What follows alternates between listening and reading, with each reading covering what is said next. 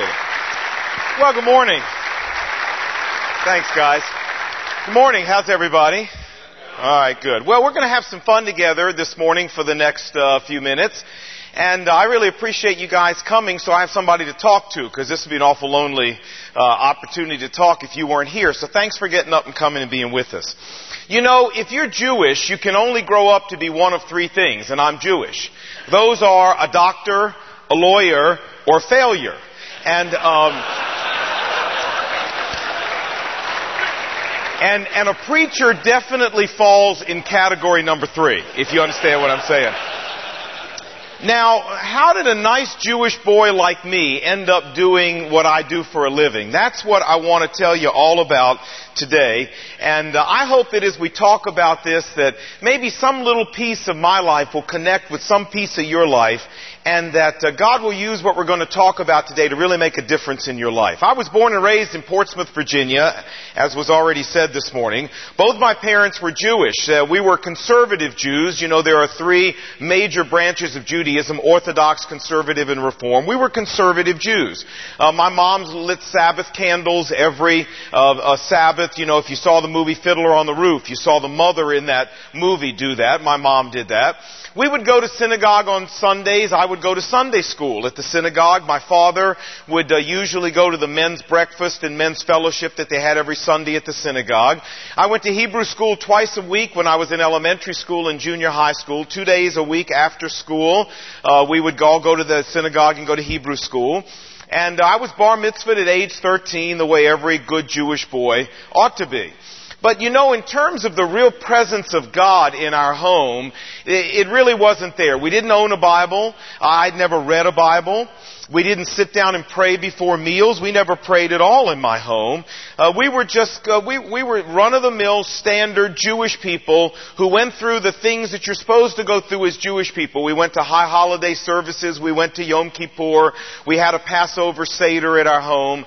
But really the presence of God Himself was just simply not a, a reality in our life.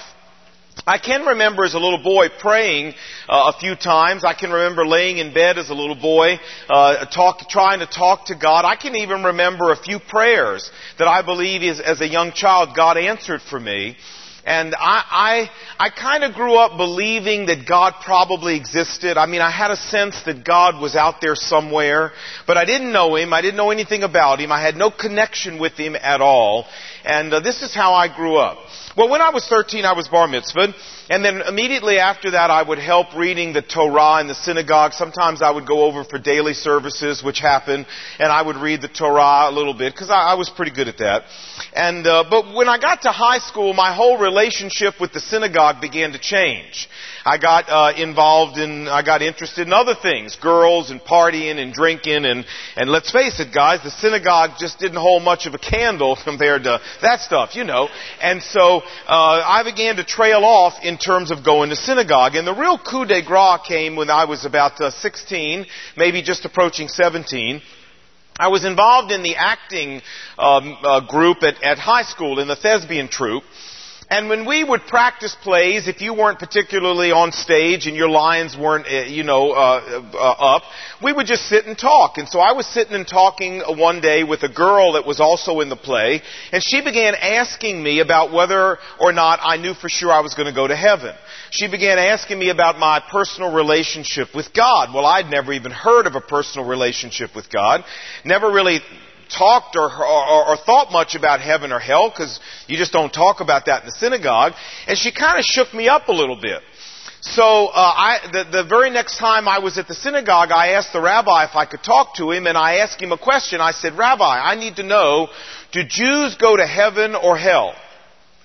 And he went, excuse me? And I went, well, no, do Jews go to heaven or hell? I need to know this because I've got a girl at my school who keeps telling me that, that I, I'm going to hell. And he said, no, he said, uh, he said, Here, here's what I need to tell you. He said, all Jewish people go to heaven. And I said, really? He said, yeah, hell, he said, is a Gentile problem. So that's wonderful. I said, that's wonderful, uh, but just so I can defend myself, explain to me why this is so I can tell this girl. He said, well, we are all Abraham's descendants, and as Abraham's descendants, we have a kind of a different arrangement with God than the rest of the world does. And I said, you mean to tell me that I could do all kinds of stuff, you know, and I could lie and I could be nasty and I'm still going to heaven because I'm Abraham's descendant? And he said, yeah, and actually, you know, there is a passage that I ran into many years later while I was doing graduate work at Johns Hopkins University from the Mishnah, from the Jewish rabbinic writings that actually says that very same thing. It's in the tractate Sanhedrin and it says that very thing that except for a couple of real bums, every Jewish person's going to heaven. So I was like, wow, this is fabulous. And I thought to myself, you mean e- even if I never come to synagogue again, I'm still going to heaven? And the answer is yes. And so that was pretty much the end of my relationship with synagogue. Well, I took him seriously, you know. Anyway, um, I went off to uh, the University of North Carolina in Chapel Hill as an 18 year old young man confident that I was going to heaven because I was Jewish and that that was pretty much the end of the story.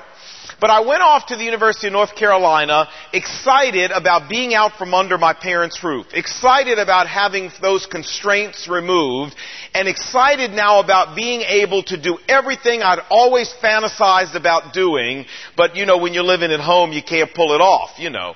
So I joined a social fraternity when I got to uh, Chapel Hill. And uh, if you saw the movie Animal House, my fraternity made Animal House look like, you know, a Christian day school. Uh, I mean, you just cannot imagine uh, what went on. And uh, I began getting deeply involved in drinking and partying and women and uh, gambling. We would gamble all night. We'd start playing cards around four or five o'clock in the afternoon. We'd play all night long. Then we'd, uh, you know, about eight o'clock, nine o'clock in the morning, go to bed wake up and, you know, eat some lunch and about three, four o'clock start again. And this, this was life in the fraternity house. Uh, you say, well, what about classes? What classes? We weren't there for classes. We were there for fun. And all you had to do was take enough classes to stay out of the Vietnam War in those days and everything was fine and get a 2.0 and everything was, was, was copacetic. Well, uh, I did a couple of years of that. But by the beginning of my junior year, uh, all of that was starting to get old. I don't know if any of you guys have been down that road, but you know, a lot of things that start off like that, being exciting and very tintillating, they wear out. And after a while, it's like getting drunk one more time, having one more woman. I mean, it's you know, you just it's just not not all that exciting anymore. It's kind of been there, done that, got the t-shirt type of thing. You know what I'm saying? And it's like, no. So by the time I was beginning my junior year and all that started getting stale, I, I, had begun, you know, to think a little more seriously about the issues of life. You know, where was I going and what was my life all about and what, what am I doing here? And, and, and you know, those questions were beginning to plague me, and I didn't have any answers for them. And so uh, I, I ended up that summer up in the Borscht Belt, up in the Catskills Mountains. A couple friends of, I, of mine and I, we had hitchhiked up there, and we were looking for a job, and we finally found a job working in one of the restaurants, one of the resort hotels up there, working in the restaurant and uh, serving people. And we made a lot of money that summer. But this was the summer of 1969. And although when I went up there, I'd never heard the word Woodstock and had no idea what the word Woodstock represented, the Woodstock Music Festival was happening not too very far from where we were working. And some friends of mine that I made up there who were from New York said, hey, we need to go to Woodstock. And I'm like, that's cool. What, what is it? And they explained to me it's this mu- big music festival, and I was like, that's wonderful. So we all bought tickets. I may be one of the very few people in the world who actually bought a ticket to Woodstock. They did sell them, honestly. They expected 50,000 people, that was it, and they sold tickets. I wish I had kept it. I mean, it would be worth a lot today. I didn't. But I actually bought a ticket, and then 500,000 people showed up without tickets, and tickets, you know, just didn't matter. But I went to Woodstock, spent the entire weekend there, and uh, as a part of this whole New York experience, began to get very deeply involved in drugs. I had dabbled with drugs in Chapel Hill before I had gone up to New York, but when I got up to New York uh, was the first time I ever dropped LSD. I had some friends who said, you know, if you're looking for answers to questions about the universe, you need to take this stuff. This stuff will enlighten you. This stuff will expand your mind. This stuff will help put you in touch with real expanded consciousness. And I was like, that sounds cool. Let's do it. And so the first time I ever took LSD was up in New York that summer. And I, as I, as I began taking LSD, we had done a lot of grass and we had smoked a lot of hash, but, but this was the first time I ever did psychedelics. Uh, I came back to North Carolina to Chapel Hill to start the next year of school, convinced that I had gotten into the pathway to expand my mind, into the pathway that would help me find answers to the universe, and I came back as a very strong advocate of drugs. As a matter of fact, about 50 or 60 percent of the people in my fraternity who have ended up using drugs, I was the one who initially talked them into it, initially encouraged them to do it, and the one who initially provided the drugs for them to get involved. I was an advocate of this. And we began doing drugs all the time. I mean, we would smoke dope many times a day. I grew hair out to my shoulders, a big old afro. See, my hair doesn't grow down, it grows out. And so I had this huge afro almost out to my shoulders, um, and, uh, and and and I wore you know bell bottoms and t- tank top, and motorcycle boots, and love beads, and really looked the part. And uh, the nice thing about hair like that is I could hide joints behind my ears and pull my hair over them, and no, the police would never think to look behind my ears. I figure. And so normal, a normal day in Chapel Hill would start off with six or eight joints, four behind each ear, and uh, as the day went on, we would smoke them. That was a normal day in Chapel Hill. We dropped LSD three, four, five times a week, sometimes more. You say, well, Lon, if you're taking LSD three, four, five times a week and smoking dope every day, how in the world did you ever maintain any presence in class? The answer is we didn't. We, we, we, it was much more fun to sit up in a tree and smoke dope than it was to go to class. And so we just didn't go.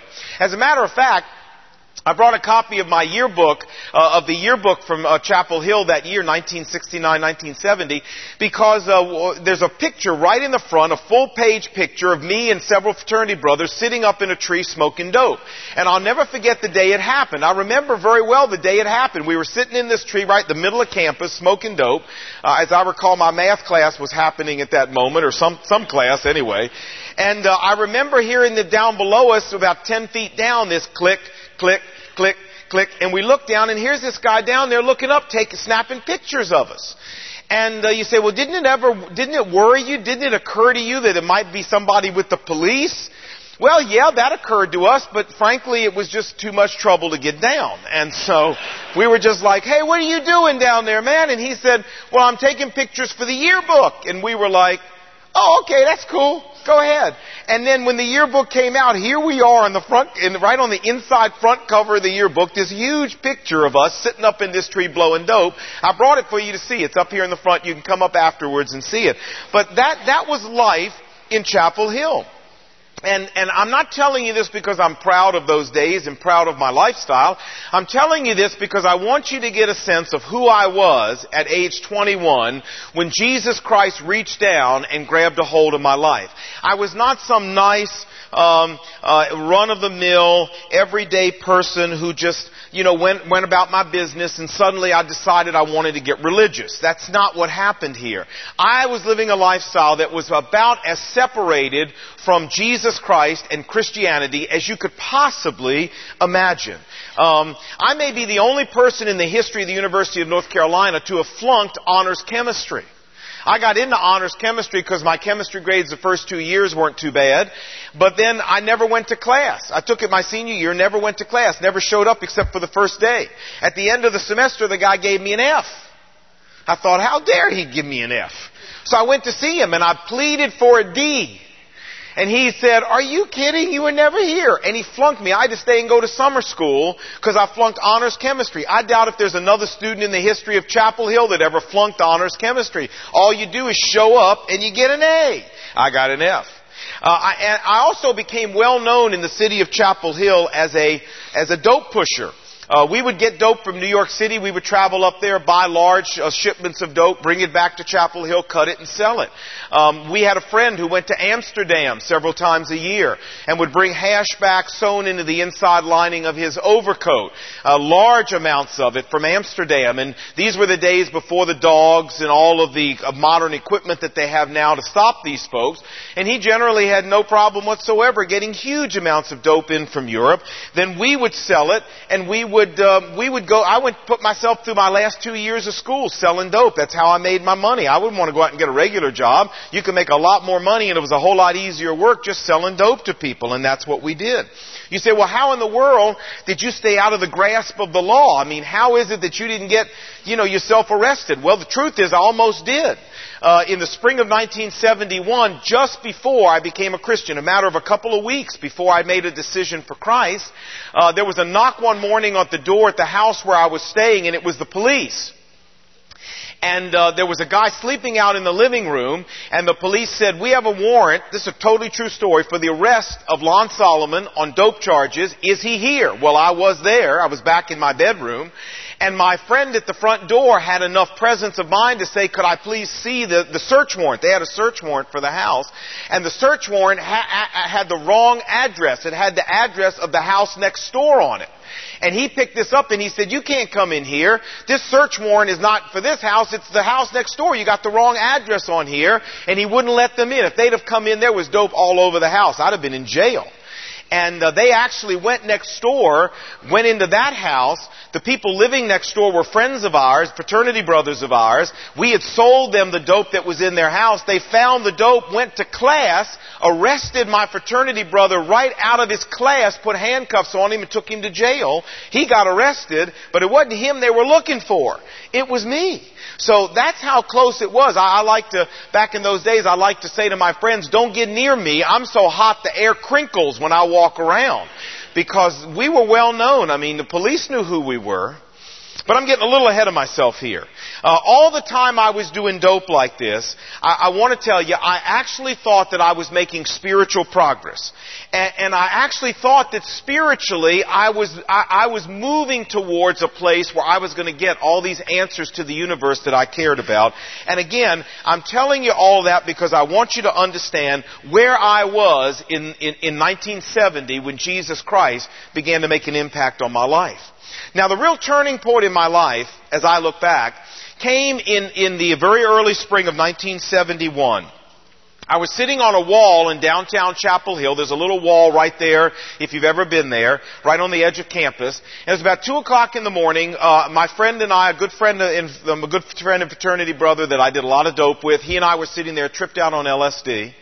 And we were talking, and I said to him as part of this conversation, I said, you know, David, I said, um, I, something really bo- is really bothering me. I said, you know, here we are, we're doing all these drugs and we're, we're the flower people, you know, we're the love children.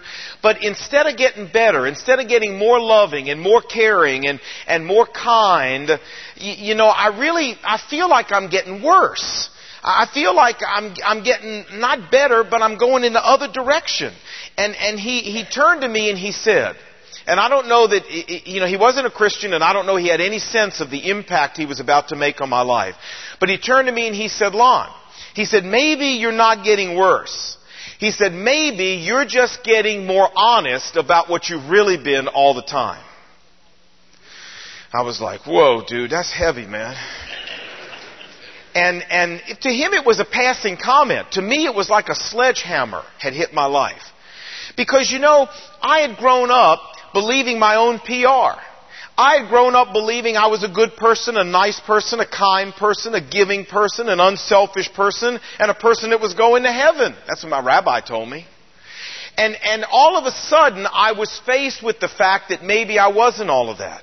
All of a sudden, I was confronted with the fact that maybe the truth is that that was all a bunch of PR that I had blown out, and that the real me was a very different person. And the more I thought about what he said to me, the more I began to realize that, that he was right. And as I began coming to grips with this, uh, really taking a hard, honest look at myself, I want to tell you what I saw I didn't like. I didn't like what I saw. And all of a sudden, my perspective on myself totally began to change. Suddenly I began to see myself as a person in need. Not a person that was fine and doing alright, but a person in deep and desperate need. Suddenly I began to see myself as being selfish and self-centered and self-ingratiating, a person who was immoral, a person who was unethical, a person who was profane, and I had to finally admit to myself, you know, Lon, to see yourself any other way you are kidding yourself, friend. You are deceiving yourself, and it's a big game. You are not the person you always projected that you were. This is what you really were, and it was not, not a pretty picture. Well, I began to realize as a result of this that I needed help. I needed some change. I needed someone or something that could change me from the inside out. And um, that, that was a major turning point in my life because up to that point, I didn't really feel I needed any outside help. But now I did, and it began to grip me. Drugs began to become passe at that point in my life.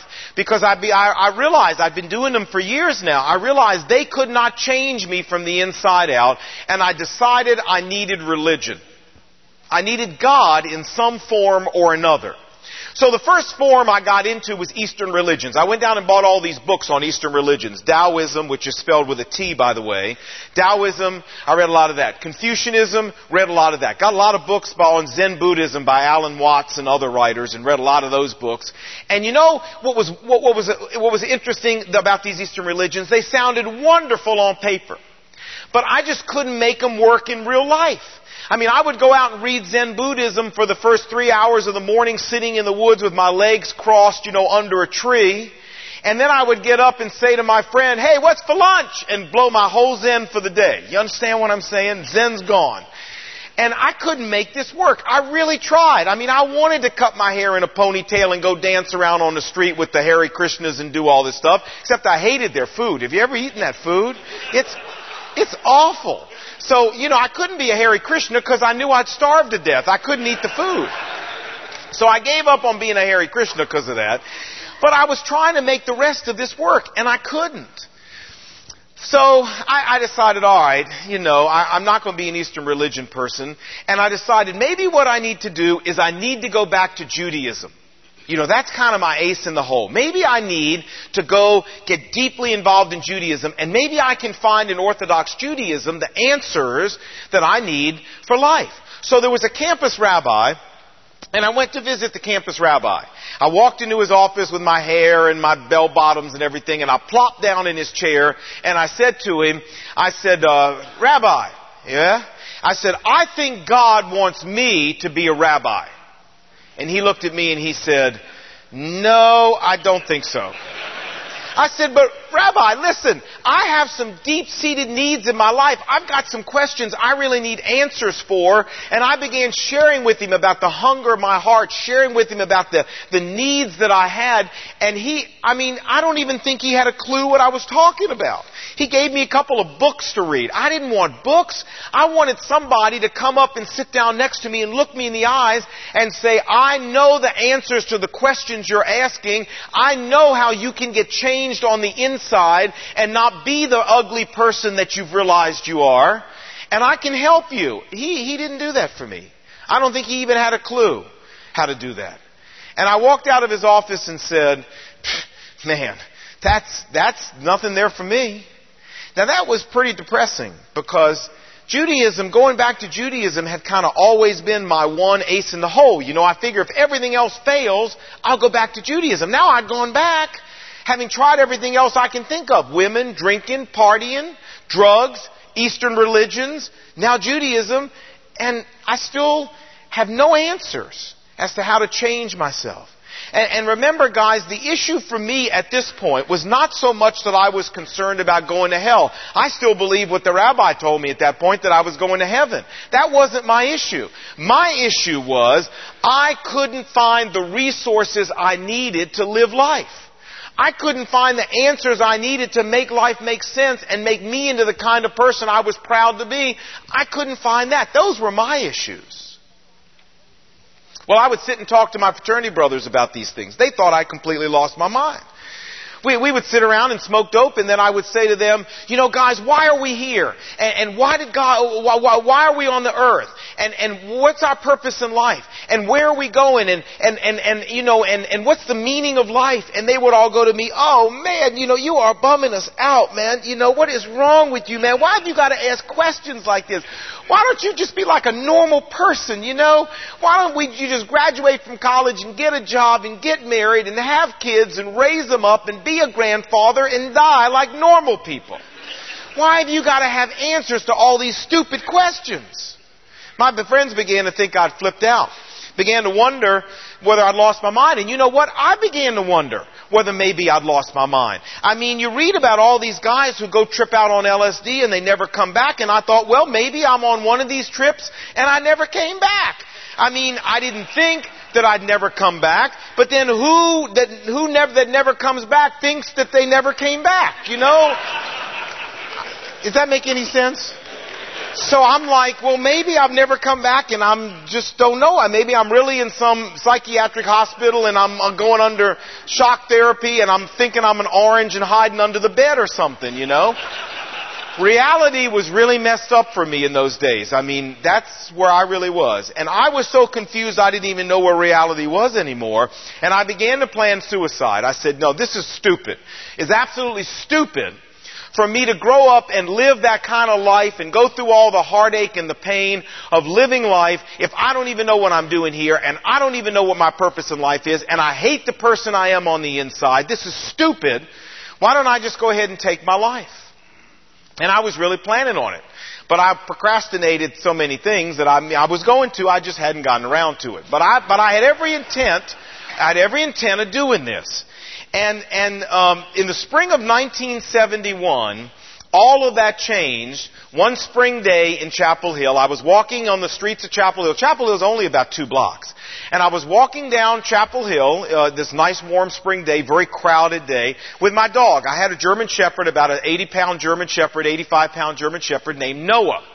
I don't know why I named him Noah, but I'd had him since he was a pup and, and he got into a fight, a little dog fight, right in front of the weirdest man in the universe. Let me tell you about the weirdest man in the universe. The weirdest man in the universe was a man named Bob Eckhart.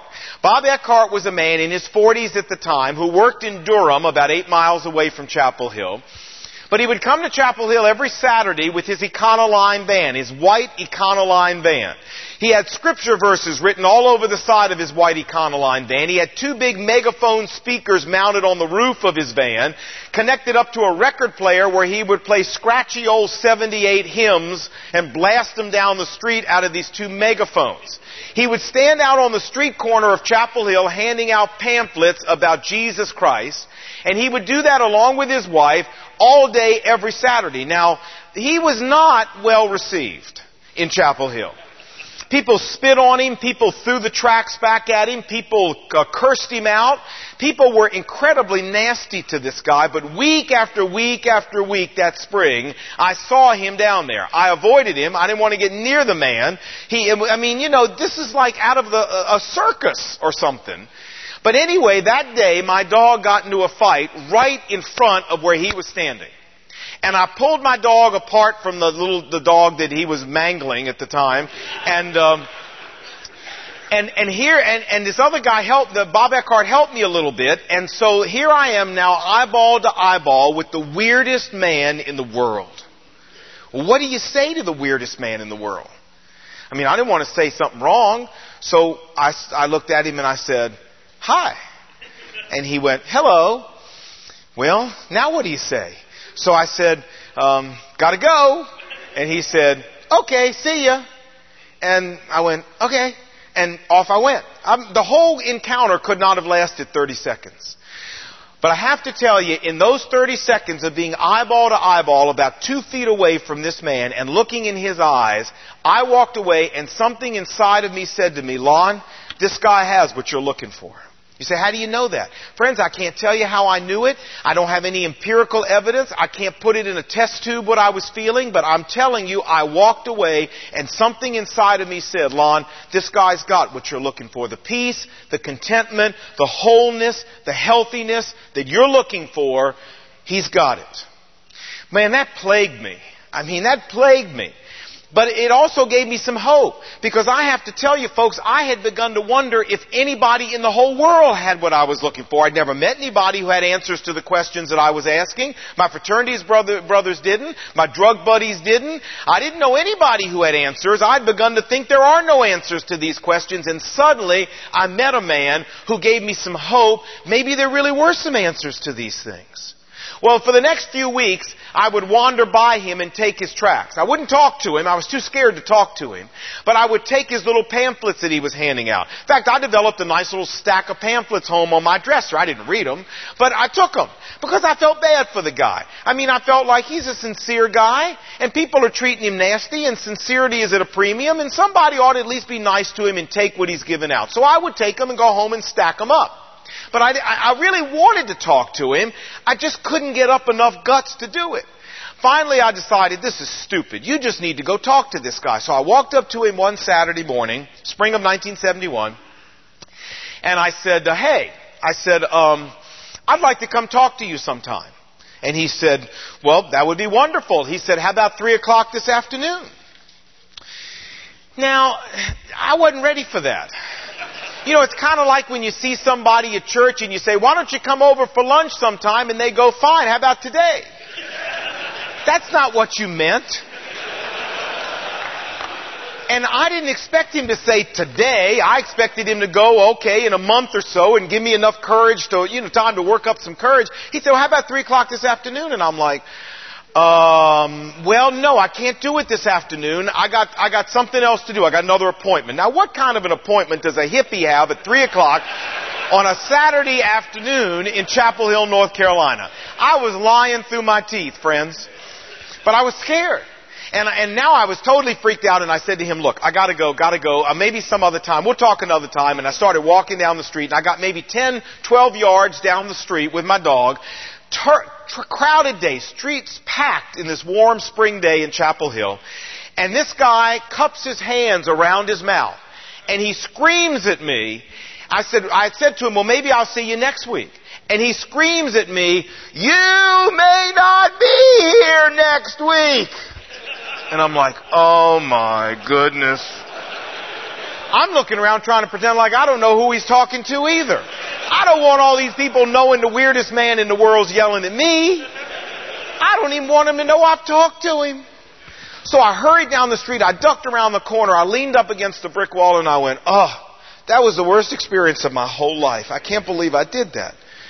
But as I began walking around that day, you know, I began thinking, well, that guy's right. I've got no guarantee I'll be here next week. I'd already lost several high school friends. One had died in a motorcycle accident. One had died of a kidney infection. And I thought, well, you know, he's right. I might not be here next week. I should go talk to him. So three o'clock, I showed up. He was gone. I mean, he didn't know I was coming. So he finished up and he had left. This was awful. Because I felt like now this guy had laid a prophecy on me that I wasn't going to live for another week. Now I know that sounds silly, but it's not silly. I mean, I was terrified that this guy had, had, had predicted my death. And the next week was the most horrible week of my entire life up to that point. Uh, you know, I, a good friend of mine owned a motorcycle and let me ride it all the time. Didn't ride it that week. I, I didn't walk under ladders that week. Uh, you know, I mean, God help me if a black cat walked in front of me. I looked both ways before I crossed the street deliberately. I climbed steps one at a time holding onto the handrail. I was terrified. And the week was, finally went by and next Saturday came and I got up at the crack of dawn, which in those days about 10 o'clock in the morning, and I went down I went downtown to see this guy. I don't know what would have happened if he hadn't come to town that day, but sure enough, faithful as ever, about 10:30, he came putting into town in this white Econoline circus van, and um, and he got out of the van, and I walked over to him. I'd been sitting down waiting for him, and I walked over to him, and I said, "Look, because of you, I have just lived the worst week of my entire life. Now we need to talk." And, and I said, there's got to be a sales pitch that goes with this thing you do here. I didn't know what to call it. I said, so give me the sales pitch. I'm willing to listen. Now, I should drop back and tell you one quick thing. During the middle of the week, I was so scared, I thought, I'm going to go buy a Bible. You, you gotta understand, friends, uh, dope pushers don't own Bibles. You understand? None of my dope pushing buddies own Bibles. None of my fraternity brothers own Bibles. You know, the lifestyle we live did not fit with owning a Bible. And, and so I thought, well, if I have a Bible, maybe I'll make it through the week, kind of like a talisman or something. So I went down to the bookstore in town to buy a Bible. I did not know how expensive Bibles were. I couldn't believe it. I was like, wow, that's an awful lot of money for a Bible. I only had about five dollars to my name then. We were between dope shipments and five dollars was about all I had. I was eating scraps out of my fraternity house kitchen. I would serve the, the dinner and then as, as my payment they would let me eat the leftovers. I ate a lot of broccoli and a lot of cauliflower, not much steak. You understand what I'm saying? And so that's how I was surviving. Well, the cheapest Bible I could find was $3, a little tiny paperback. And I was standing in line to pay for it, and my, my friend, the one who had said to me, you know, maybe you're just getting more honest with you all the time, came by and saw me in line and came into the bookstore there, the university bookstore, and said, what are you doing? I said, I'm buying a Bible. He said, you what? I said, I'm buying a Bible. He said, what in the world would you do something like that for? And I told him a little bit about the kind of week I was having. And so as we're standing in line, he says to me, Lon, he says, now stop for a second, think. He said, if this God that you're worried about is so real, he said, don't you think he could give you a Bible without you having to spend 50% of your life savings on it? And I was standing there and I went, yeah, that, that sounds spiritual um, that sounds real spiritual. I went, all right, that sounds good. And so I went and put the Bible back. Now you need to know that because of what's going to happen now. Well, the next Saturday, I'm talking to uh, to this man, and so uh, he he takes out a Bible and he starts reading from it. He reads from the Old Testament. He reads from the New Testament. He began telling me Bible stories that most of you probably know, but I didn't know them and he read me about Elijah and the prophets of Baal up on Mount Carmel. I thought that was the greatest story I'd ever heard in my whole life. I was like, this is a great story. He read me other things. We talked for about two hours. It was like water on a dry sponge. And at the end of two hours, he said to me, okay now, are you ready to receive Jesus? And I'm like, excuse me?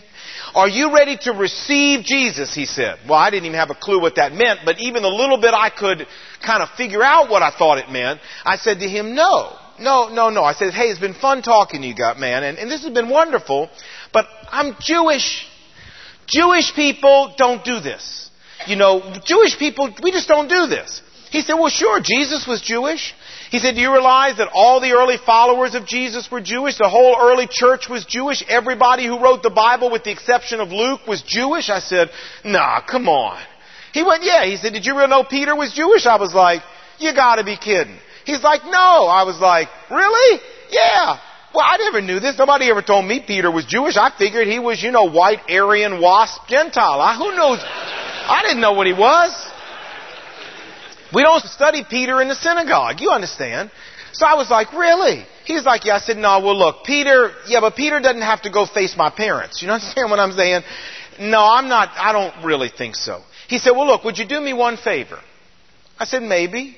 He said, would you, would you be willing to promise me that at least you'll, you'll, you'll read the Bible and let God speak to you from the Bible? And here is this huge box of brand new Bibles. I mean, cellophane wrapping and all. And he takes one of these Bibles and he says to me, here. And I, I said, well, I, I, don't have any money. I, I, can't pay for this. He said, well, I don't want you to pay me anything for this. He said, if you promise me you'll read it, I'll give it to you. Whoa. I mean, this was getting too close to home now. Because on Wednesday, I had said to God, if you're really real, God, you prove to me you're real by giving me a Bible. But folks, where was I going to get a Bible from? The people I hung out with did not walk around handing out Bibles. The odds of somebody giving me a Bible were less than zero. Four days later, this guy opens his truck and hands me this brand new Bible.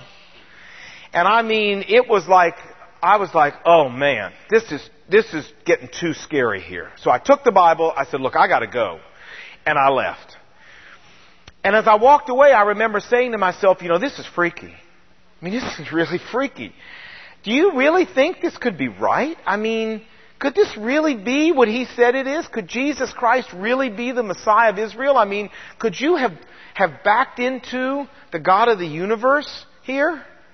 That's what I walked away thinking. Well, I was pretty skeptical, eh, but I, I, I kept my promise. I took the Bible home, put it on my nightstand, and I began reading it every night a little bit before I went to bed because I love to read before I go to bed. So I started reading in the Old Testament. I didn't know where to start. I mean, who knows what the Bible's like? So I started in the Old Testament. And I, Adam and Eve and all this good stuff. I mean, I'd heard their name. I never knew what the Bible said about them. And I thought, well, that's a pretty interesting story there. But then I got to the section where so and so begat, so and so begat, so and so begat, so and so. I didn't know how long that went on. And I thought, well man, this ain't getting me nowhere. Maybe I should switch to the New Testament because that's what talks about Jesus. So I didn't know whether the New Testament went introduction, main body, conclusion, anticlimax. I didn't know whether it was a collection of short stories, whether it was an anthology of poetry. I didn't know what the thing was. So you figure if you don't know, you start at the beginning, right? So I turned to the Gospel of Matthew and I started reading. Man, I couldn't believe some of the stuff that was in there. I must have read the Sermon on the Mount seven or eight times in a row before I could go on. What I could not get over, the thing that impressed me the most, was how Jesus used words to cut right to the heart of things. I mean, he could say more in one sentence than professors I had had could say in a whole semester, it seemed. Man, he cut right to the core with one sentence. I couldn't get over it. I kept on reading and I finally got to Matthew chapter 11 where Jesus said, Come to me, all you who are, la- who, who are heavy laden and who are burdened down, who are overwhelmed, and I will give you rest.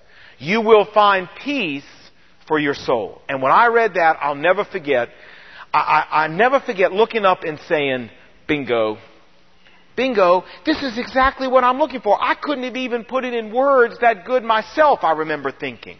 Heavy laden, burdened down. That's exactly how I feel. And what I'm looking for is peace and rest for my soul. This is it. This is exactly what I'm looking for. And here Jesus is promising if I'll come to Him, He'll give it to me. Well, I thought, you know what? I gave drugs a fair shot in my life. I gave Zen Buddhism a fair shot in my life. I gave Judaism a fair shot in my life. I gave women and partying and, and drinking a fair shot in my life. I, it's only fair I give Jesus Christ a fair shot in my life. So I, I decided I was going to do that, but I didn't know how. I mean, this guy had said to me, receive Jesus. I do not have one clue what that means. Not one. I mean, if the guy had said to me, stand on your head and spit nickels, I would have at least known what position to get in. You follow what I'm saying? Receive Jesus means absolutely nothing to me. So I figure, okay, I'm on my own. You say, why didn't you call him? I didn't have his phone number. I had no way to get in touch with this man.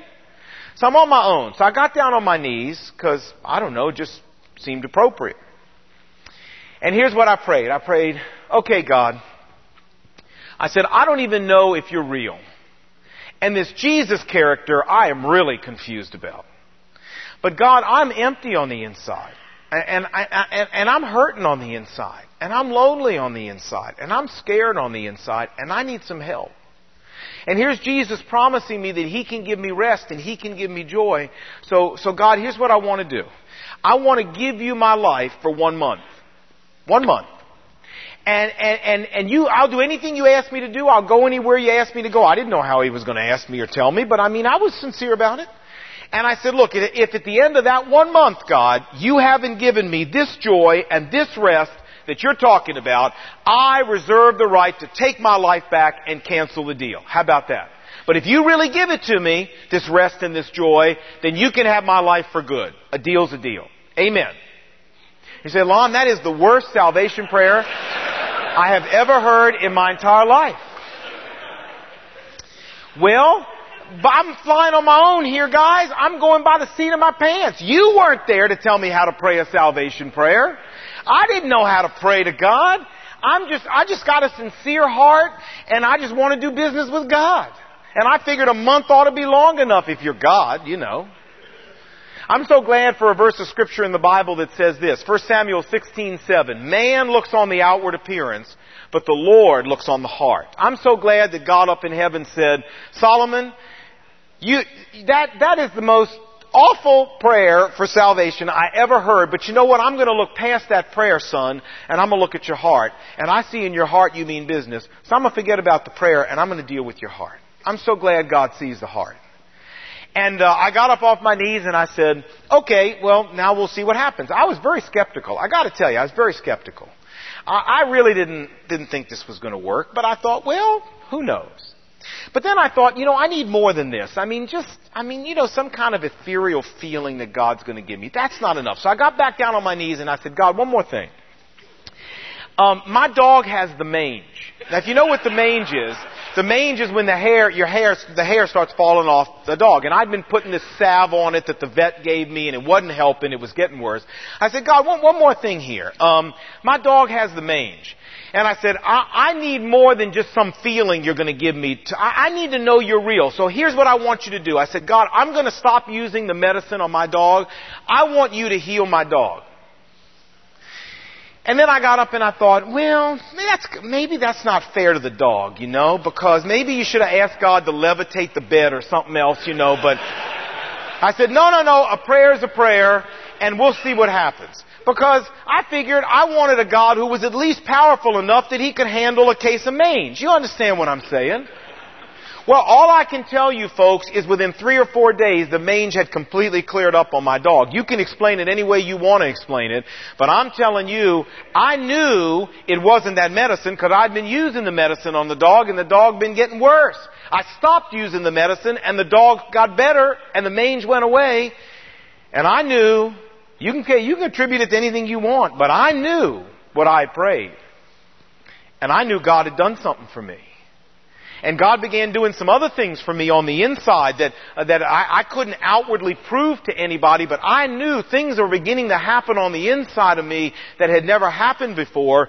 And about a week later, about a week later, I got back down on my knees and I said, God, I'm convinced.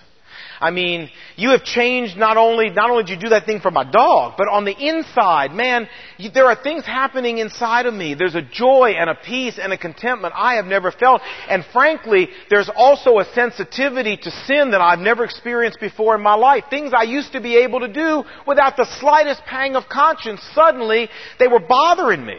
And suddenly the only way I could deal with them was when, was when I asked God to forgive me, I would feel fine but, but I'd never been through that before. They never bothered me before. So all of this was happening on the inside of me and I knew I didn't create it and I knew I didn't generate it and I had no explanation for all, for all of this except that something supernatural was going on. And I got back down on my knees a week later and I said, God, I'm convinced.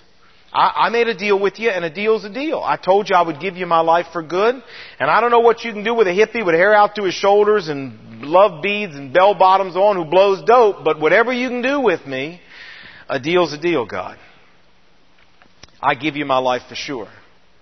And that was in the spring of 1971. Well, with the next time this man came to town, I went up to him and told him this whole story just laid this whole story on Bob Eckhart. Bob Eckhart grabbed me, hugged me. He called his wife out the back of the van. He said, Amy, Amy, come here quick. You gotta hear this. And he said, tell her, tell her. So I told her the whole story. She said, praise the Lord. She's dancing around and I'm looking at these people and they're hugging each other and I'm like, what in the world have I got myself into? I hope I'm not going to act like this, but you know, when I'm a Christian for a while.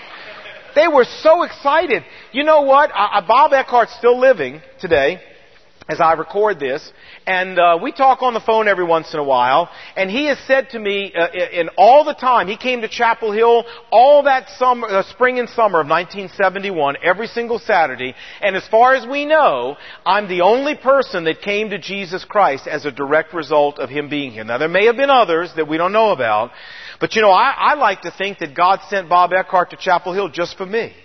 Just for me. Well, a couple other things and, and, and we're done. The next thing he said to me is he said, you need, Lon, you need to go get baptized. I said, eh, what? Baptized? I'm Jewish, man. Jewish people don't get baptized. He said, well, Jewish people don't believe in Jesus either, and you said you do that. I'm like, good point. Okay. Um, so I went home and began thinking about it and I thought, well, you know, if I mean business here, I, then I need to mean business here. I mean, you don't, you know, you don't get half pregnant and you don't become half a Christian. So if I'm serious about my relationship with Jesus Christ, then I read in the Bible where Jesus said you need to be baptized and I said, okay, let's do it. He baptized me in a pond down in Chapel Hill, North Carolina. And then I decided it was time to go tell my relatives. Well, um, that was a very interesting experience. Uh, I don't have the time to go deeply into it right now, but just let me say I was not, everybody was not excited when I came home telling them that I'd given my life to Jesus Christ. They would have rather had me come home and say, you know, I've been using LSD five times a week. Smuggling dope in from Amsterdam and almost got arrested. Okay, Lon, no problem. I believe in Jesus Christ. You what? That's kind of how the reaction went. But you know, over the years since then, I've had the privilege of leading my dad to, to, to Christ. Uh, my uh, my mother came to Jesus Christ before she passed away, and my only brother, my only sibling, is now an active Christian living for Jesus Christ today. So my entire nuclear family came to a personal relationship with Jesus Christ. Although it took 22 years of praying and, and sharing to see that happen. It was 22 years before my mom, the last of the group, came to know Jesus Christ. I want to just tell you two quick vignettes and then I'm done. The first is about uh, my, my uh, housekeeper.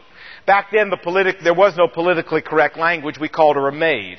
She was an African American lady, wonderful woman. Her name was Coralie Goodman, and uh, she she looked. If you want a visual of Coralie Goodman, think of Mammy on Gone with the Wind, and that's what she looked like and she was just one of the most precious women in my whole life. She came to work for my family when I was two months old, and worked for my family all the way through the time I went to uh, away to college. Now, Coralie Goodman was not an educated woman. She could not write her own name. She could not read. She could not drive a car. She was not an educated woman. But this woman, when I was a brand new Christian and, and I began hearing Christian songs, you know, like Blessed Assurance, Jesus is Mine, and some of these very familiar songs, I remember thinking, wow, you know, I've heard that song somewhere before. Where have I heard that song? I mean, I knew they didn't sing it in the synagogue. So I thought, where have I heard that song? And I can remember when I was just a little thing, as Cora would be ironing or she would be fixing meals and as I would be tootling around her, that I could hear her humming these melodies. So I said, you know, I'll bet she's a Christian. So I hitchhiked up to Portsmouth, Virginia to find her. And, uh, and I found her house. Remember, I got hair, big old afro out to my shoulder. She hadn't seen me in three or four years. And I knocked on her door, and she pulled back the little curtain and closed the curtain right back up. And I knocked on the door again. She pulled the curtain back. And I said, Cora, let me in. It's Lonnie. That's what they called me back then. And she opened the door, still had the little chain on it. You know how they do, and looking out. And, and she said, she said, what are you doing here? I said, Cora, I came up here to tell you that I've given my life to Jesus Christ. And she said, Good God Almighty, honey. She said, Come on in here. So I went on in and we sat down and I told her the whole story about how I'd come to Christ and um, and it was just a wonderful time. She's with the Lord now and has been for many years. But she said this to me. She said, Lon, I want you to know something. She said, I have been praying for you and your family since I came to work for you when you were two months old. Now I'm 21 now as we're sitting having this conversation. She said, I have been praying for you and your family for now 21 years. She said, but honey, I never thought I'd see today you become a Christian. I said, well here I am we had such a wonderful time together. You know, uh, Cora went, went on to be with the Lord in 1975. But my mother, my father, and my brother all became Christians. And I'm convinced the reason my entire family came to Jesus Christ is because of this woman, this godly woman, who took us under her prayer wing and prayed for us faithfully until she died, which would then have been 25 years, and, and all of my nuclear family as a result came to Jesus Christ. As far as I know, this is the only Christian who was praying for me all those years. And friends, I don't believe that anybody becomes a Christian but that somebody's not praying for you.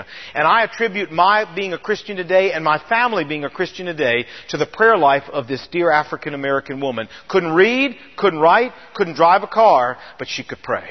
And uh, God bless her for that. One more story. Can I tell you in closing about how my dad came to Christ?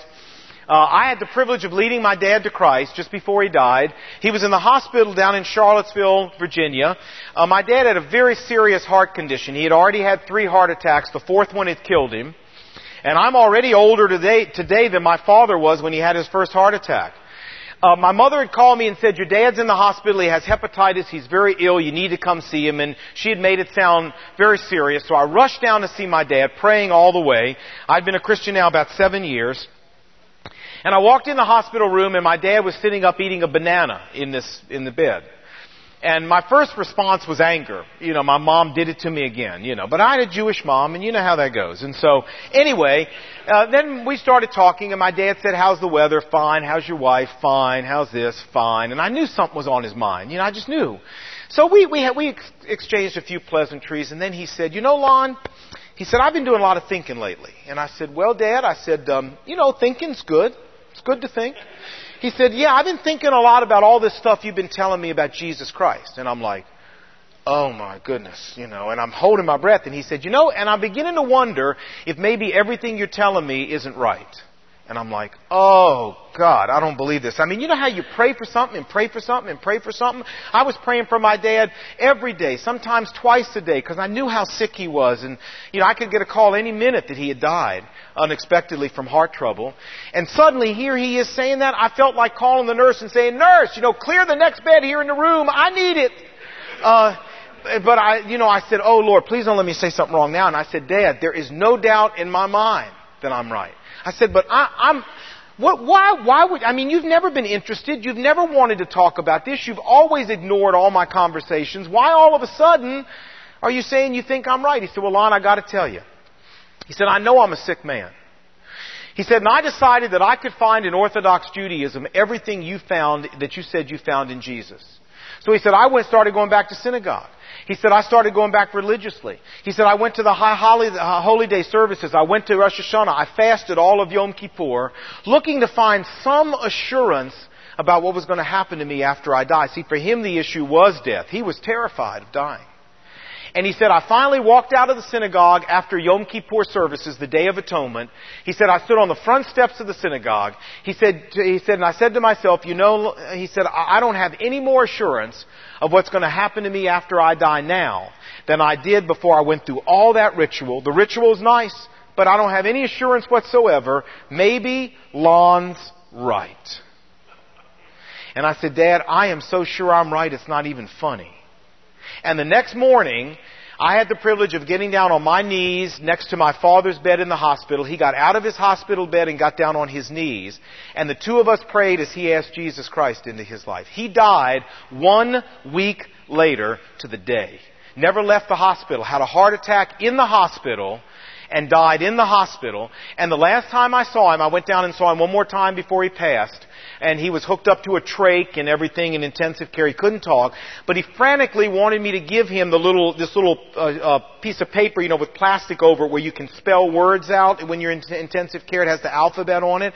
And I gave it to him and he spelled this out. Because see, his number one issue was he wanted the assurance Jesus gave, but he didn't want to stop being Jewish. And we had to talk about that. And I had to say, Dad, you don't become a Gentile when you believe in Jesus. You're always Jewish. You complete everything that being Jewish is all about. So he got this sheet, and here he was. This is the last time my dad and I ever saw each other on the earth. He got this sheet, and he spelled out to me L-O-R-D, Lord, A-N-D, and J-E-W, Jew. And I knew exactly what he was telling me. He was telling me, Lon, I've got the Lord in my life, but I'm still a Jew. And uh, what a wonderful confirmation that even under the sedatives and even in intensive care, he still had enough presence of mind to spell that out to me and say, I know exactly where I am, Lon, and I've got Jesus Christ as part of my life. Well, folks, um, that's really about all I've got time to talk to you about. But let me just close by saying this. Uh, I'm convinced that the only solution to life's mysteries and the only way to have the assurance of eternal life and the only way to have the deep-seated joy and peace and contentment that we're all looking for in life. And, and, and I'm not saying that we don't have problems. You know, Christians have problems. But we have a joy and a peace that supersedes the problems. And the only way to live a life that's full of meaning and purpose, I am convinced, is to have a personal relationship with the God of Israel. And the only way to get a personal relationship with the God of Israel is through Jesus Christ, the Messiah of Israel. Jesus himself said, John chapter 14 verse 6, I am the way, the truth, and the life. Nobody comes to God unless they come by way of me. Jesus said that. And if he's right, and I believe that he is, then the only way to get that personal connectedness with God is through a personal relationship with Jesus Christ. The only way to get answers to the universe and that deep-seated peace and the assurance of eternal life is through a personal relationship with Jesus Christ. Folks, I tried everything else. I tried them with equal, equal commitment, equal passion, and equal openness to the idea that they were going to work. And, and if you can go try them all if you want to, I tried them all. And I'm here to tell you that the reason those things didn't work is because none of them were the true way to God. I found the true way of, to God, and I found it in a personal relationship with Jesus Christ. And I believe, from my experience and from the truth of the Bible, that this is right. Any person who will give Jesus Christ a sincere chance to prove himself to them, Jesus will do it. I mean, as we mentioned earlier, my salvation prayer wasn't the greatest. Uh, my whole approach to God, making this deal for a month, you know, I, you know, God doesn't take kindly to making deals with Him, but you know, my heart was right. And if your heart's right, God will deal with you because man looks on the outward appearance, but thank God, God looks on the heart. If you're here today and in your heart, you haven't been able to find the things that I've talked about that I was looking for, and you've looked in many of the places I've looked, my invitation to you is to give Jesus Christ a sincere chance to prove himself to you. Just give him a chance. And if you're sincere, he will take you up on the opportunity and he will prove himself to you just like he did to me.